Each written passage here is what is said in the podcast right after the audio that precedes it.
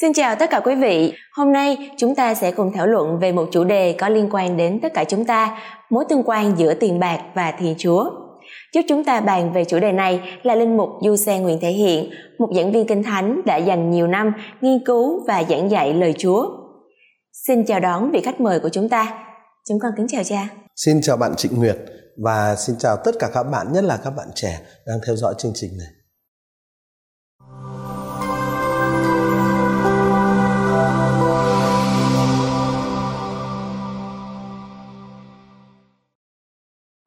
Dạ vâng, chúng ta hãy bắt đầu ngay cuộc trò chuyện ngày hôm nay.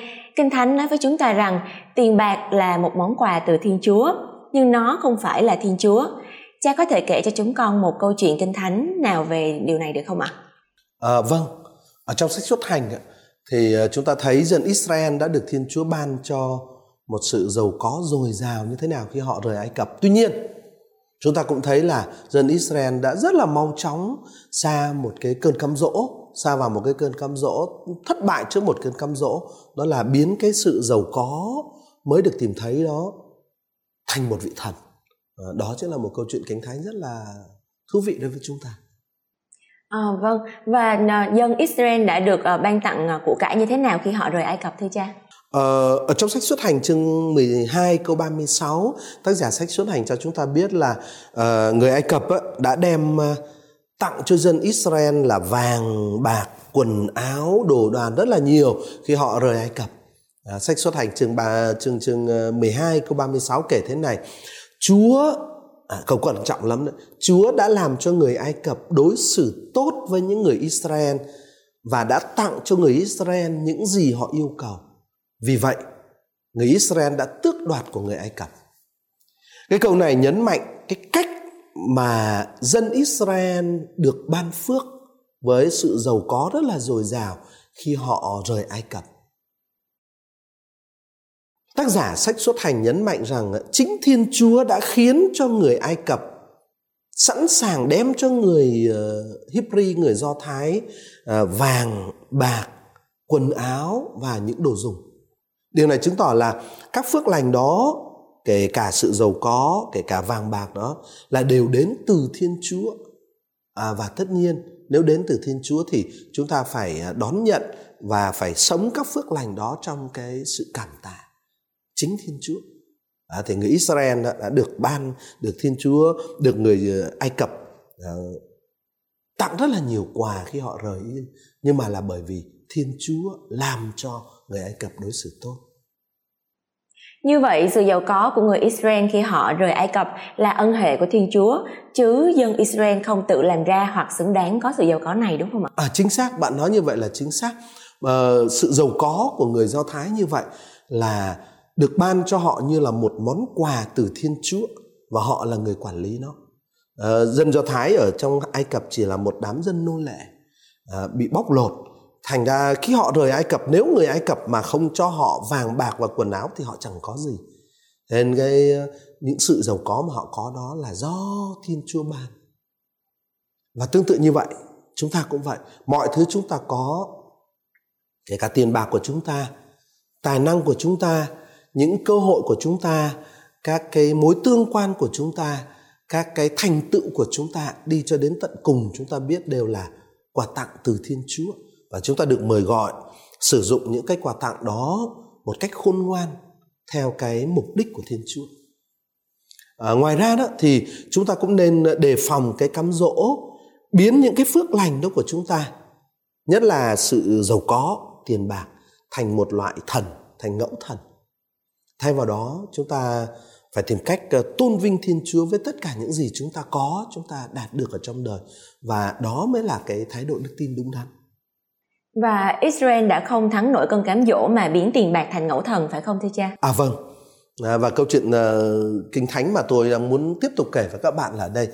Đó là uh, và ở trong sách xuất hành chương 32 uh, ờ, tác giả tại sách xuất hành kể cho chúng ta câu chuyện là Israel sau khi được ông Môsê dẫn ra khỏi Ai Cập với tiền bạc, vàng bạc và quần áo mà dân Ai Cập cho đó thì Israel ra khỏi Ai Cập đi vào trong hang địa và họ được chứng kiến rất là nhiều điểm thiêng rất là nhiều dấu lạ mà thiên chúa đã làm. Nhưng mà ở sách xuất hành chương 32 họ lại quay lưng lại với Thiên Chúa. Họ chạy đến với ông Aaron, họ nói với ông Aaron là hãy làm cho chúng tôi một vị thần. Và thế là họ đóng góp tất cả vàng bạc mà người Ai Cập đã trao cho họ khi họ rời Ai Cập đó. Và tức là họ đem tất cả những cái quà tặng mà Thiên Chúa ban cho họ góp vào với nhau đưa cho ông Aaron. Và ông Aaron lấy vàng mà họ trao vào ông ông ờ, đúc thành một cái tượng con bê bằng vàng. Rồi sau đó họ nói hỡi Israel đây là thần đã đưa ngươi lên từ đất Ai Cập. Sự kiện này sự kiện là dân Chúa lấy chính vàng bạc mà Chúa đã ban khi mà Chúa khiến cho người à, Ai Cập đối xử tốt với người Do Thái và đem vàng bạc cho họ đó thì sự kiện là họ lại lấy chính những cái quà tặng đó biến thành một cái ờ, ngẫu tượng, biến thành một cái bức tượng và tượng thần và khẳng định đây là vị thần đã đưa mình ra khỏi đất Ai Cập. Sự kiện này cho thấy sự nguy hiểm của việc thờ ngẫu tượng. Con người chúng ta có thể quay lưng lại với Thiên Chúa rất là nhanh. Ngay cả sau khi chúng ta đã được trải nghiệm quyền năng và sự tốt lành của Ngài. Dân Israel đã được ban phước với sự giàu có lớn lao khi họ rời Ai Cập nhưng mà thay vì tạ ơn Thiên Chúa và sử dụng các tài nguyên mà Thiên Chúa đã ban đó để tôn vinh Thiên Chúa thì những người Israel đã sử dụng cái sự giàu có đó của mình để tạo nên một tượng thần và thờ phượng nó. Đó là cái ý nghĩa của câu chuyện ở sách xuất hành chương 32 mà tôi muốn ờ, chia sẻ với các bạn hôm nay. Ừ, đó là một ví dụ mạnh mẽ. Vậy làm sao chúng ta có thể ờ, tránh rơi vào những cái bẫy đó thưa cha? À, một cái cách là chúng ta phải thừa nhận điều đầu tiên đó chúng ta phải thừa nhận là mọi thứ chúng ta có nhất là tiền bạc của chúng ta đều là món quà đến từ thiên chúa. Tất nhiên chúng ta phải làm tất nhiên chúng ta phải nỗ lực nhưng mà đi cho đến cùng nữa thì tất cả những gì chúng ta có đều là đến từ thiên chúa và chúng ta phải ý thức điều đó. Chúng ta cũng uh, uh, vì vậy uh, nên ưu tiên cái mối tương quan của chúng ta với thiên chúa hơn là sự giàu có và các thành tựu của chúng ta. Bởi vì sự giàu có và các thành tựu của chúng ta đến từ thiên chúa. Cho nên cái cần là phải ưu tiên cái mối tương quan với thiên chúa trước. Và cũng chính theo nghĩa đó mà ở sách xuất hành chương 13 câu 3 Môse ra lệnh cho dân Israel phải nhớ tới cái ngày họ rời Ai Cập? Môse nói với dân, hãy ghi nhớ ngày hôm nay là ngày anh em ra khỏi Ai Cập khỏi cảnh nô lệ, vì chính Đức Chúa đã dùng cánh tay mạnh mẽ của người mà đưa anh em ra khỏi đó. Cụm từ Đức Chúa đã dành cánh tay mạnh mẽ của người mà đưa anh em ra khỏi đó, nhấn mạnh quyền năng và quyền thống trị của Thiên Chúa trong việc giải cứu dân Israel khỏi ách nô lệ, đúng không ạ? À vâng, ờ, đó là điều mà tôi cũng đang muốn nói. Cái câu ấy nhấn mạnh cái thực tế là Israel không thể tự cứu mình, họ cần sự can thiệp của Thiên Chúa. Cũng vậy, à, sự cứu rỗi, à, ơn giải thoát dành cho chúng ta cho dù là uh, giải thoát khỏi những cái sự nô lệ về thể xác hay về tinh thần cuối cùng uh, sự giải thoát đích thực cho chúng ta đều đến từ thiên chúa chứ không phải từ những nỗ lực của chúng ta. Và những thành tựu mà chúng ta đạt được cuối cùng ra như tôi nói nãy giờ đó là đều đến từ thiên chúa. Cho nên mối tương quan của chúng ta với thiên chúa phải quan trọng hơn bất kỳ một cái thực tại nào khác mà chúng ta có thể có. Và khi ấy khi mà chúng ta ý thức được điều đó thì chúng ta sẽ có thể tránh được cái cơn cám dỗ biến những thứ chúng ta có thành thần. Con nghĩ là không chỉ tiền bạc mà tất cả những ân sủng của thiên chúa đều có thể bị người ta biến thành ngẫu tượng và tôn thờ. Vâng quả thực là như vậy. Và đây là một điểm rất quan trọng mà chúng ta cần phải xem xét. Bất cứ cái điều gì mà chúng ta ưu tiên hơn cái mối tương quan của chúng ta với Thiên Chúa và sự vâng phục của chúng ta đối với mệnh lệnh của Thiên Chúa thì bất cứ điều gì được ưu tiên hơn những cái mối tương quan đó đều có thể trở thành một ngẫu thần trong đời sống của chúng ta. Điều này như tôi đã nói có thể bao gồm không chỉ tiền bạc mà cả sự thành công, quyền lực, ờ, cơ hội, vận may, sự nổi tiếng rồi của cải vật chất và thậm chí là cả các mối tương quan nữa các bạn có thể thấy là uh, ví dụ như những người tu hành chẳng hạn cũng chả có của cải gì uh, cũng không làm ra tiền mà thực ra thì xét ở một phương diện nào đó rất là nghèo. Nhưng mà có thể những người tu hành họ lại cũng vẫn cứ thờ ngẫu tượng khi mà họ thờ những cái thành tựu mình làm được ở trong đời. À, và chúng ta gặp thấy chuyện đó là thường xuyên. Đến một lúc nào đó chúng ta biến những thứ chúng ta làm được xây được một cái nhà thờ xây được một tư viện tu viện hay là viết được một số cuốn sách thì chúng ta biến những thứ đó thành thần khi chúng ta coi những điều đó quan trọng hơn thiên chúa thì là chúng ta có nguy cơ biến những điều đó thành thần linh và thay thế cái sự thờ phượng thiên chúa của chúng ta bằng sự thờ phượng những cái thực tại đó. Đây là lý do tại sao thật quan trọng trong việc uh, thường xuyên xem xét tâm trí và những ưu tiên của chúng ta để đảm bảo rằng là chúng ta không cho phép bất cứ điều gì thay thế thiên chúa trong cuộc sống của chúng ta phải không ạ? À vâng chúng ta nên lưu tâm đến ờ, những ước muốn và những động lực của mình. Chúng ta phải tìm cách sắp xếp những ước muốn và những động lực của mình theo ý muốn của thiên chúa và sống trong cái cách là tôn vinh thiên chúa. Đấy. ngoài ra, chúng ta cũng nên cẩn thận không phán xét người khác dựa trên ờ, tài sản, dựa trên thành tựu của họ. Bởi vì chúng ta không biết điều gì thực sự đang có ở trong lòng họ chúng ta cũng không biết cái kế hoạch thiên chúa dành cho họ là gì. Thay vì phán xét người khác dựa trên ờ, những thành tựu người ta đạt được dựa trên tài sản người ta có thì chúng ta nên tìm cách là yêu thương và phục vụ người khác như Chúa Giêsu đã làm. Và chúng ta nên sử dụng các cái phước lành mà chúng ta có phước lành mà thiên chúa đã ban cho chúng ta để chúng ta phục vụ người khác phục vụ nước trời thay vì à, thay vì à, phán xét người ta thay vì khinh thường người ta khi người ta không đạt được những uh, cái thực tại tốt lành như mình bởi vì mình ý thức những gì mình có là phước lành mà Đó. vậy thì làm thế nào để tránh nguy cơ biến các phước lành nhất là tiền bạc thành ngẫu tượng thưa cha à, kinh thánh có gợi ý gì cho chúng ta về điều này không ạ Vâng, Kinh Thánh cung cấp những cái ờ, cái cách thức để tránh cái nguy cơ biến những cái phước hạnh mà Thiên Chúa ban cho chúng ta thành ngẫu tượng ở trong cuộc sống của chúng ta. Và có thể nói đến ờ, có thể nói đến bốn nguyên tắc giúp chúng ta uh, tránh được cái cái cám dỗ biến những thứ chúng ta có những thứ chúng ta đạt được thành ngẫu tượng. Thứ nhất, hãy tìm kiếm Thiên Chúa trước hết. Ở trong uh, tin mừng theo Thánh Mắt theo chương 6 câu 33, Chúa Giêsu nói với chúng ta, trước hết hãy tìm kiếm nước Thiên Chúa và đức công chính của người, còn tất cả những thứ kia người sẽ thêm cho. Điều này có nghĩa là ưu tiên hàng đầu của chúng ta phải luôn luôn là mối tương quan của chúng ta với Thiên Chúa và sự vâng phục các mệnh lệnh của Thiên Chúa. À, trước hết hãy tìm kiếm thiên chúa và đức công chính của người. Còn tất cả những thứ kia tiền bạc danh vọng thành tựu thành quả cơ hội các mối tương quan thiên chúa sẽ ban cho chúng ta. Đó là nguyên tắc thứ nhất hãy tìm kiếm nước thiên chúa trước hết. Còn nguyên tắc thứ hai là gì ạ? À, nguyên tắc thứ hai mà kinh thánh cung cấp cho chúng ta đó là sống và thực hành cái tâm tình tạ ơn ở trong thư thứ nhất gửi tín hữu Thessalonica ở chương 5 câu 18 Thánh Phaolô nói với chúng ta hãy tạ ơn trong mọi hoàn cảnh. Anh em hãy làm như vậy, đó là điều Thiên Chúa muốn trong Đức Kitô Giêsu. Khi mà chúng ta nuôi dưỡng một cái tinh thần biết ơn và tập trung vào các cái phước lành Thiên Chúa ban cho chúng ta.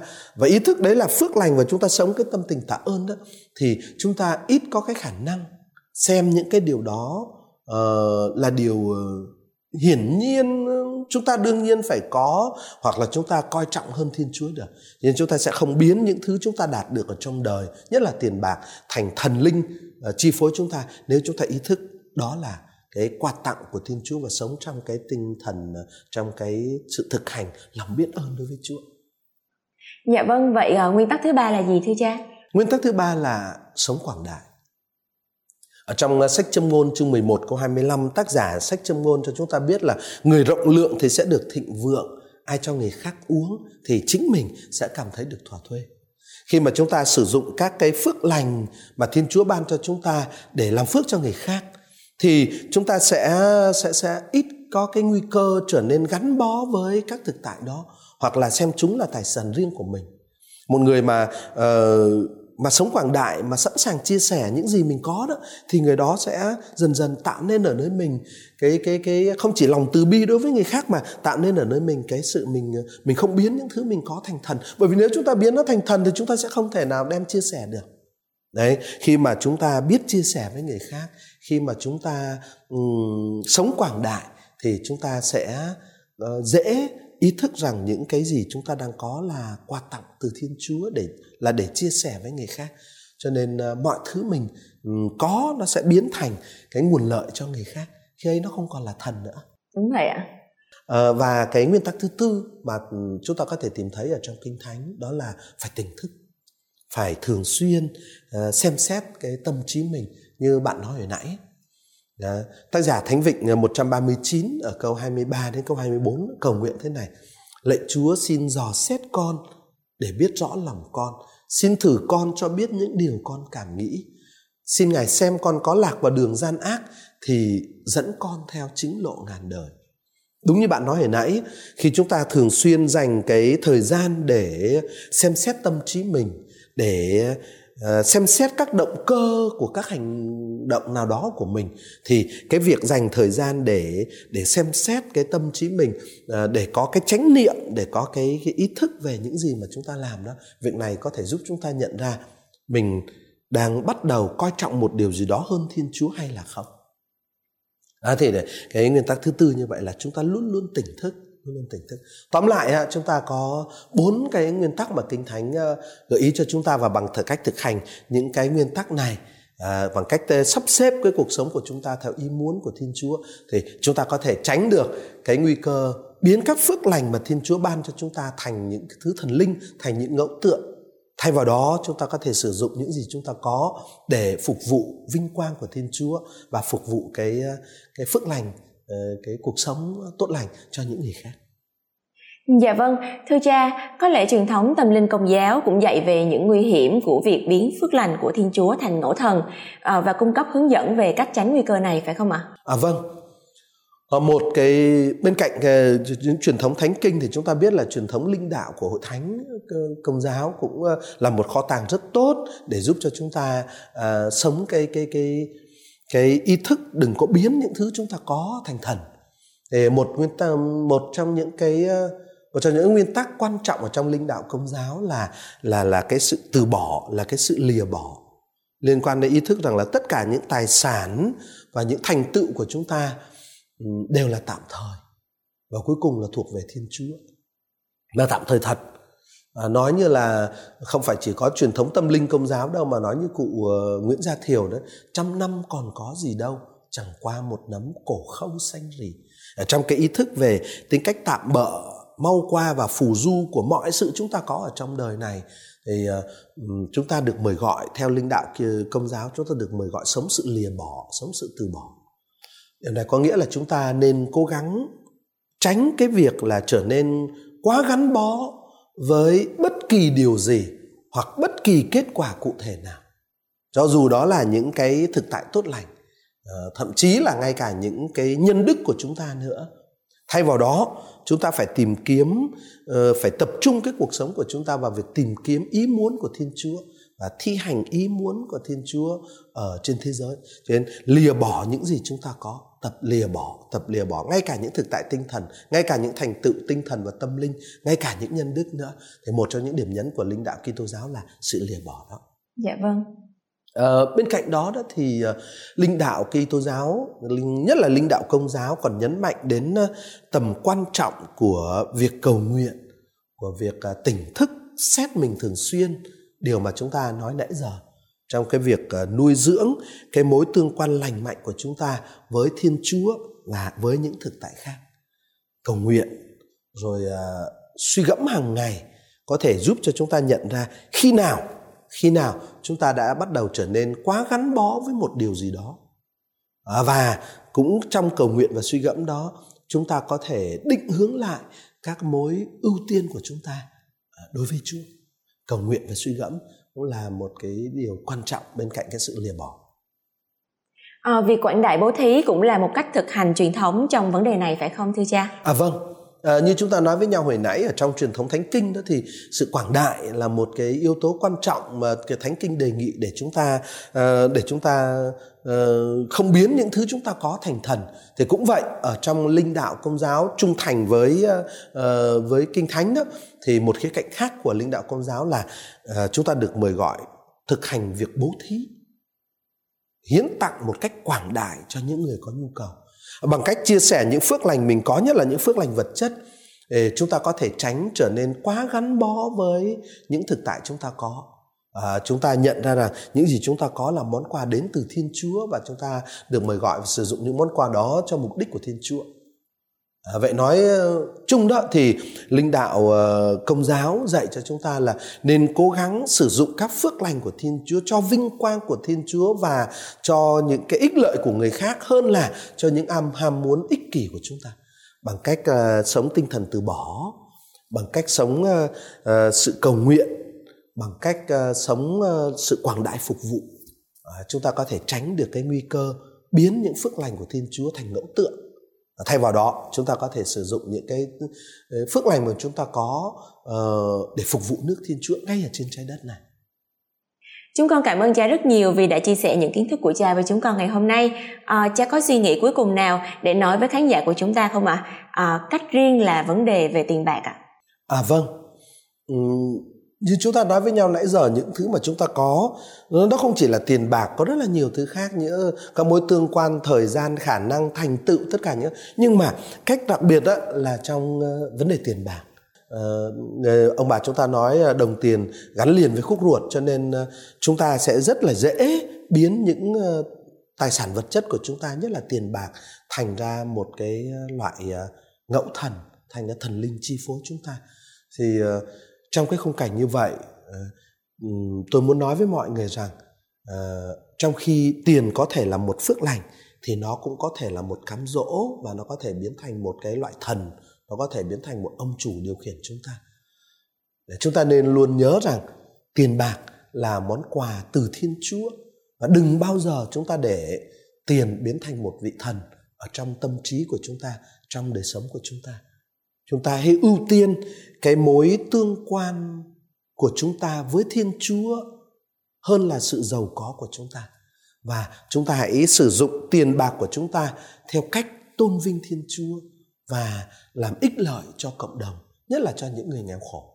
Và tôi nghĩ uh, trong cái trong cái cách thực hành như vậy chúng ta sẽ thoát được cái cám dỗ biến thiên biến uh, tiền bạc thành một vị thần cạnh tranh với thiên chúa trong uh, tâm trí và trong đời sống của chúng ta Dạ vâng, con ờ, cảm ơn cha một lần nữa vì cuộc trò chuyện ngày hôm nay à, và chúng con hy vọng là cha cảm thấy vui vì cuộc trò chuyện ngày hôm nay và sẽ sẵn sàng trò chuyện cùng với chúng con trong các chương trình kế tiếp ạ.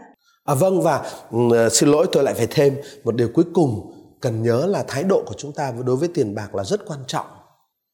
À, Thánh Phaolô viết ở trong thư thứ nhất gửi cho ông Timôthê chương 6 câu 10 ngài nói rất là mạnh thế này. Cội rễ sinh ra mọi điều ác là lòng ham muốn tiền bạc. Phaolô viết, cội rễ sinh ra mọi điều ác là lòng ham muốn tiền bạc. Vì buông theo lòng ham muốn tiền bạc đó, nhiều người đã lạc xa đức tin và chuốc lấy bao nỗi đớn đau sâu xé. Và kinh nghiệm cũng cho chúng ta biết ờ, lòng ham muốn tiền bạc là cội rễ của rất là nhiều điều đau lòng ở trong ờ, đời sống của chúng ta.